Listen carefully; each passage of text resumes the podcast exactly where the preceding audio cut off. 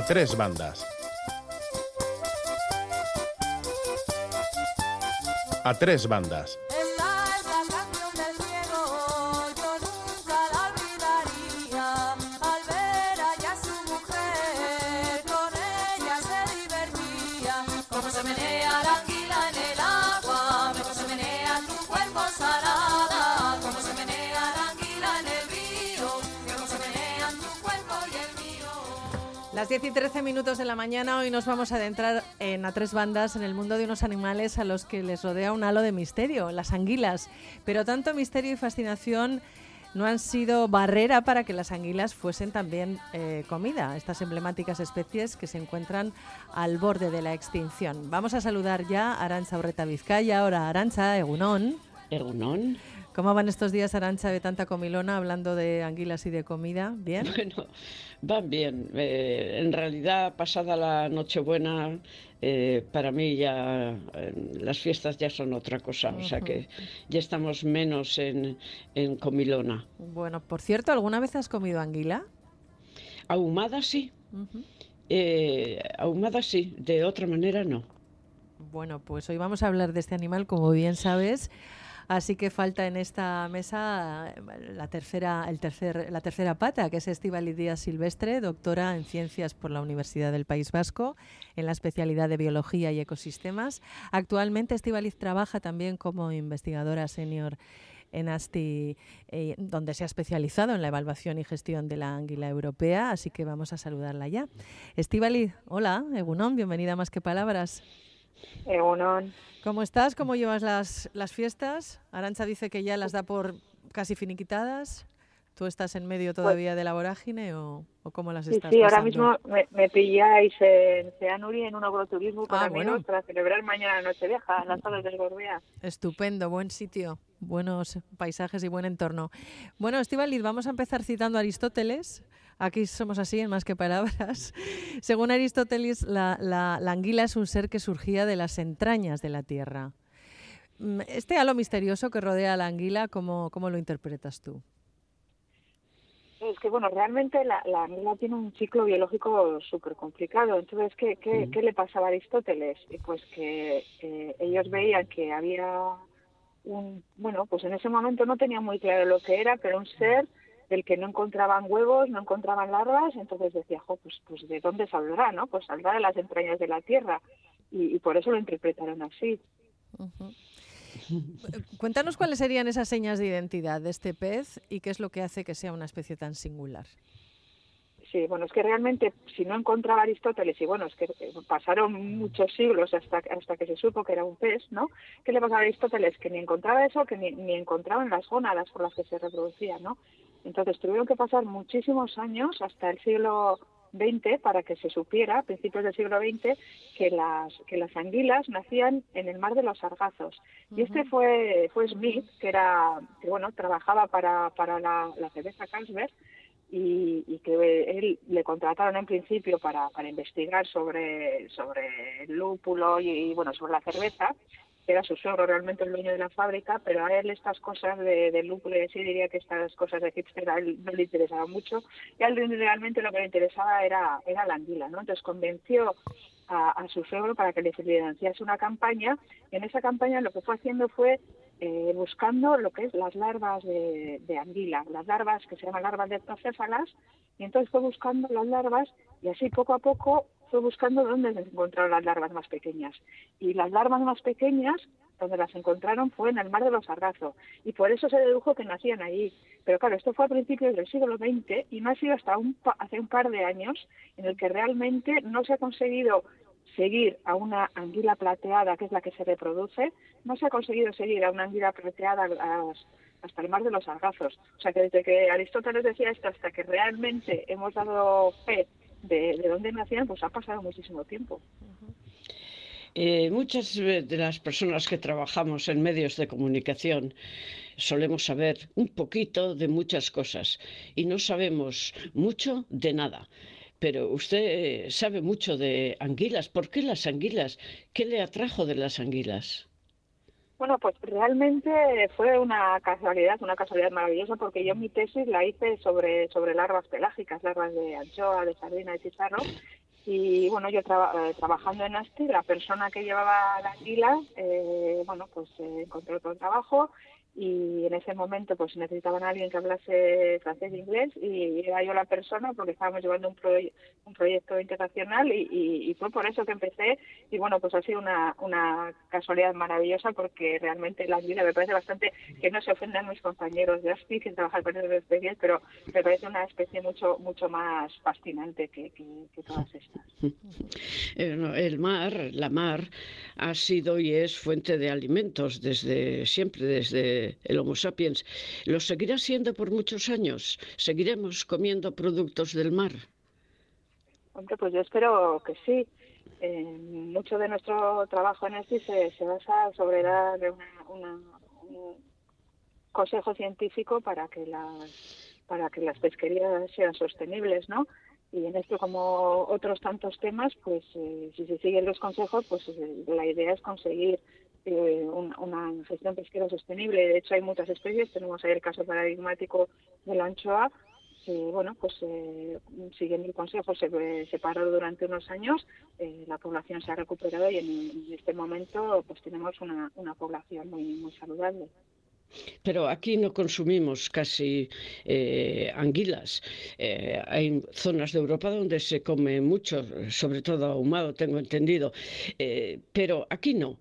Y acaba usted de citar la anchoa. Si nos dicen que la anchoa va a desaparecer, nos parece que algo peligra de nuestro, no sé, patrimonio cultural, pero eh, no pasa lo mismo con las anguilas. Si nos dicen las anguilas pueden desaparecer, no sé yo si, si nos produce un escalofrío, igual que el de la anchoa. Bueno, es que eh, yo no sé, para aclararlo, la, la angula y la anguila es una misma especie. Entonces, aunque la anguila no está tan ligada en nuestra cultura, la angula sí que lo está. Sí, O sea, es una sí. especie muy, muy, muy arraigada con muchas relaciones, ¿no? Y, y bueno, luego, por otro lado, ah, está la parte que, bueno, cultural y luego está la parte de, de, bueno, pues el impacto que esto tiene en la biodiversidad, en la, en la biodiversidad y, bueno, pues una especie pues simbólica por el derecho que tiene, ¿no? Y respecto respecto a, a lo que comenta de la, de la cultura, eh, una cosa importante es que la, la angula no solo se pesca para, para su consumo directo. Eh, aquí se consume la angula, pero en muchos otros países, como decían, pues no, no se consume. Pero esta angula que se pesca se manda a otros países eh, o otros lugares, tanto para, para engordarla en granjas de agricultura o también que se utiliza como para, para repoblar otras cuencas, ya que en el norte de Europa hoy en día no les llega angula. La única manera de que tengan a- anguilas sus ríos es repoblando con, con angulas de los países del sur, sobre todo el Golfo de Vizcaya, que es donde se concentra la mayor parte del reclutamiento, que el reclutamiento es las angulas que llegan a nuestras costas. Eh, si dividimos su trabajo, el trabajo que usted hace, entre trabajo de campo, eh, eso que se llama trabajo de campo, y trabajo de laboratorio, ¿cuál sería su trabajo de campo? ¿Usted se mete en el agua? Pues desgraciadamente ahora no, porque ahora mismo soy la coordinadora del área de gestión pesquera sostenible, entonces ya mi trabajo de, campo es prácticamente nulo. Eh, de hecho, el año pasado me invitaron a una expedición, al, una expedición que para mí en otro momento hubiese sido maravilloso poder ir a las Mar de los Arranzas, donde colegas alemanes van cada tres años eh, para, para ver cómo el número de larvas que hay allí y, y no he podido ir. Sin embargo, tengo muchas compañeras en ASTI que son las que se dedican. Nosotros muestreamos el río Oria es nuestra cuenca piloto en ASTI, ¿no? Porque, claro, evidentemente no podemos mostrar en todas las cuencas. Entonces, para nosotros el río Oria es nuestra, nuestra cuenca piloto y ahí mo- vamos a mostrar, pues ahora que estamos en plena época de, de reclutamiento, de entrada de Angula, pues ahí vamos a mostrar. Entonces, tengo, tengo compañeras que, que son las que hacen esos muestreos y yo me dedico más a la parte, bueno, pues ahora de, de gestión del área y también a la parte de, de análisis de datos. ¿Y echas de menos ese trabajo de campo, Estivaliz?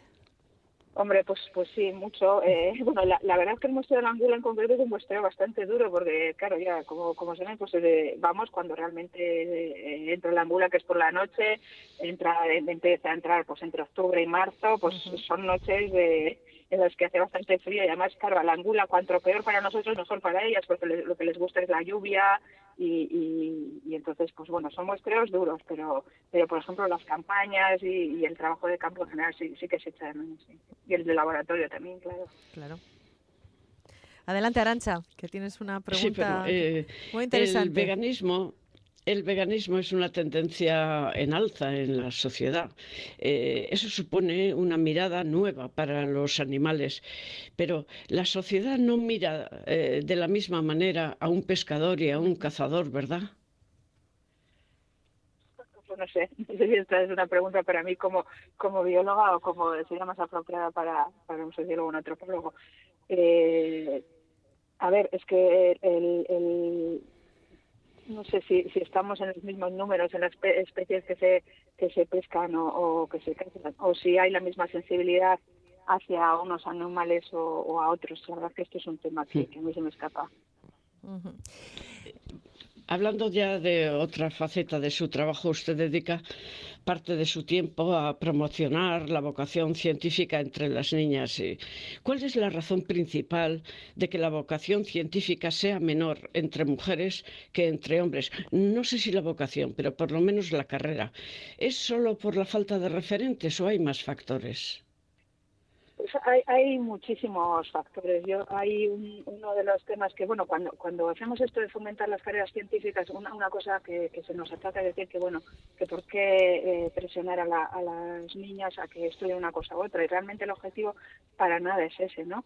Sino que se ve, realmente cuando elijan eh, elijan libremente. Y claro, no pueden ser, no se elige libremente si consideran que no son capaces, que es uno de los problemas, ¿no? Ahí hay un problema de autoestima. Hay un estudio que se hizo, que se publicó en Science, en el que se veía que las niñas hasta se les ponía un ejemplo de un de un cuento, ¿no? Y en ese cuento se les decía que el, protagonista era brillante, ¿no?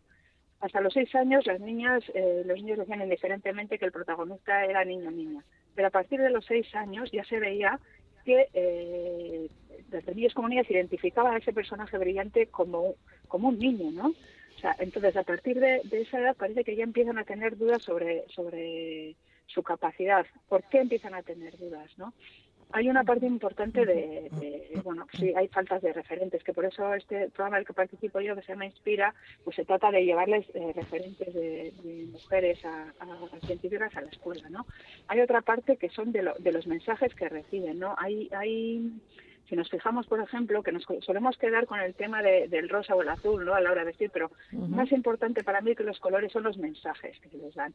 Si nos fijamos en los mensajes, por ejemplo, de, que de las camisetas, incluso de los bodies, eh, que se les dan a los niños, pues los mensajes suelen ser, y es un ejemplo que utilizo mucho en, mis presentaciones, pues los mensajes de los niños son ruge, grita, ser mejor, eres el más listo, eres el más brillante. En cambio, los mensajes de las niñas es que mona eres, brilla, eres la, niña de, papá y ese tipo de mensajes. ¿no? Entonces ya desde pequeña se nos dice, básicamente calladita estás más mona, sé discreta, no destaques, no llames la atención. En cambio los niños ya se les está animando a, hablar alto y bueno, que es una cosa que incluso con las mujeres mayores nos pasa, ¿no? En las reuniones que nos cuesta, pues esos mensajes eh, en las niñas también tienen tienen mucho de o sea, le escalan mucho, ¿no?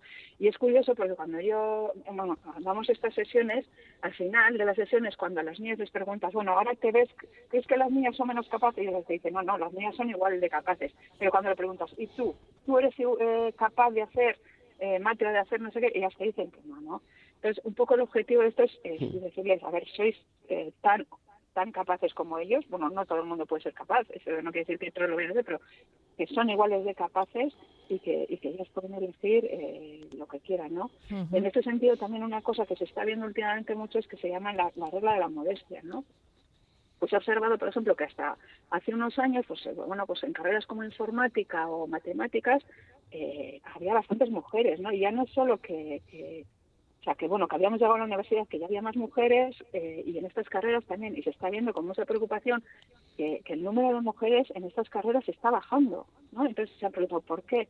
Pues bueno, pues son carreras que, que antes, por ejemplo, matemáticas, estudiaba mucho para ser eh, profesora, entonces había más mujeres y ahora que ha adquirido como más prestigio, porque se ha visto las aplicaciones que tienen las matemáticas en el mundo de los negocios o de la tecnología, pues ahora está viendo otra vez más hombres y de hecho ahora estamos oyendo mucho que, hay muchos problemas para encontrar profesores y profesoras de matemáticas, ¿no?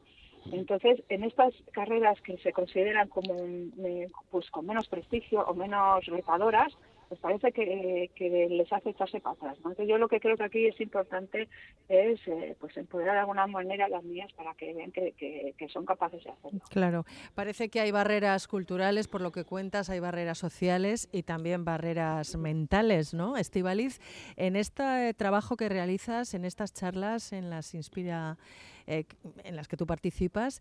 Eh, no sé cuáles son las, las, ideas que se plantean para, bueno, pues para evitar que las mujeres en carreras de ciencia sigan siendo mm, minoritarias. ¿Cuáles son las propuestas o con las ideas que lanzáis sí. en esas reuniones? Uh -huh. Bueno, primero es muy muy importante ayudarles a entender eh, que existen estereotipos, ayudarles a identificarles, ¿no?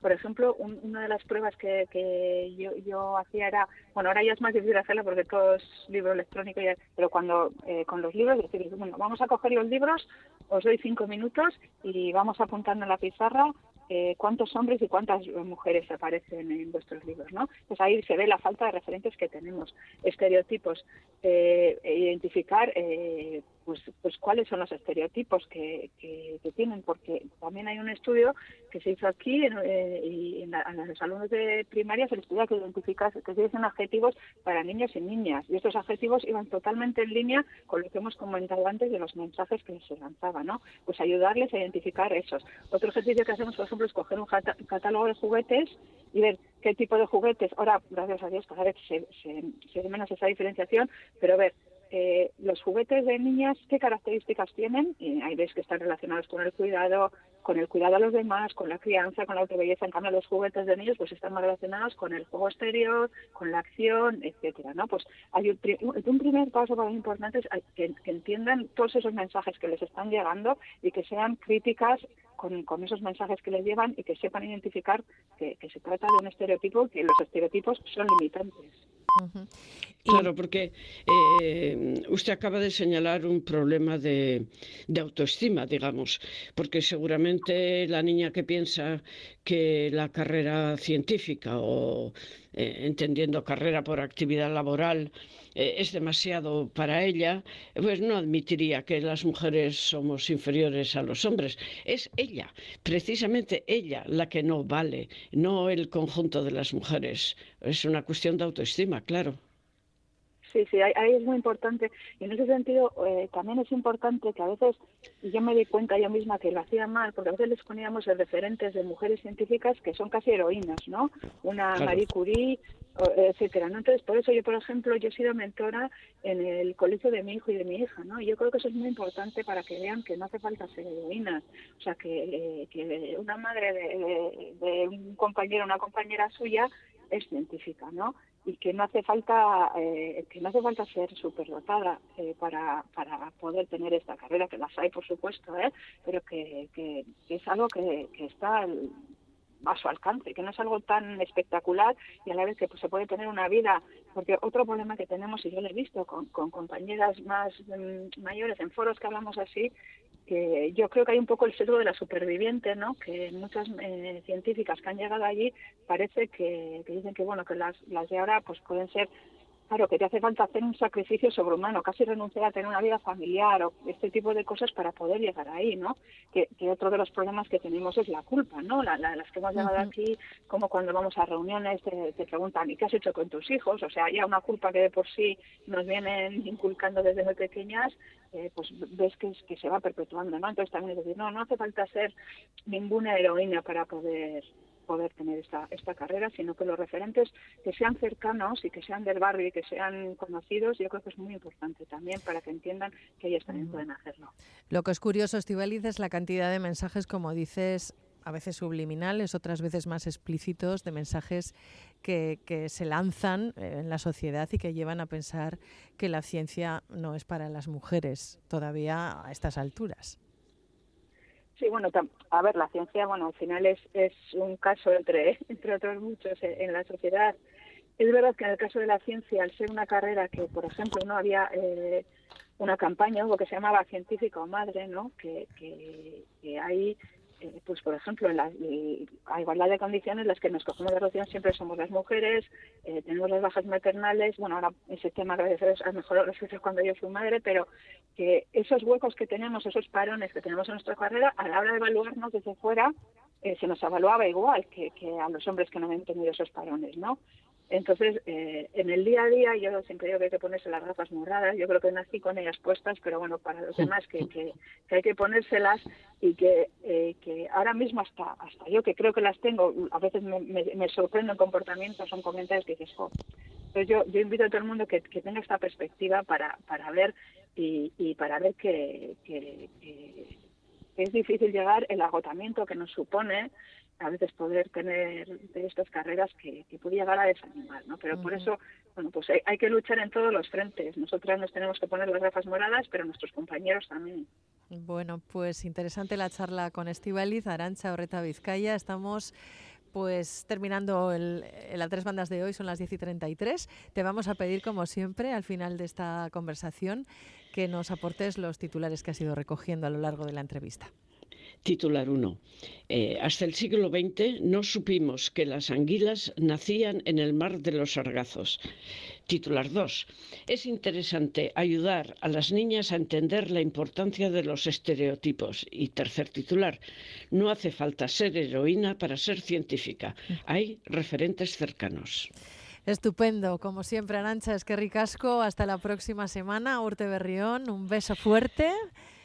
Y también otro beso para ti, Estivali Díaz Silvestre, doctora en Ciencias por la Universidad del País Vasco, en la especialidad de Biología y Ecosistemas. Que sepas que nuestros oyentes han ido también lanzando mensajes a través del el teléfono de WhatsApp, todos en relación pues bueno, a una gran concienciación con el mundo de, de la anguila versus, bueno, versus no, en el mismo binomio está la, la angula y todos hablan de ese eslogan de pezqueñines no gracias. O sea que tenemos a nuestros oyentes de parte de la anguila. Eh, un abrazo y es que ricasco, Urte Berrión, para ti también. Agur. Hasta la semana que viene. Agur, agur.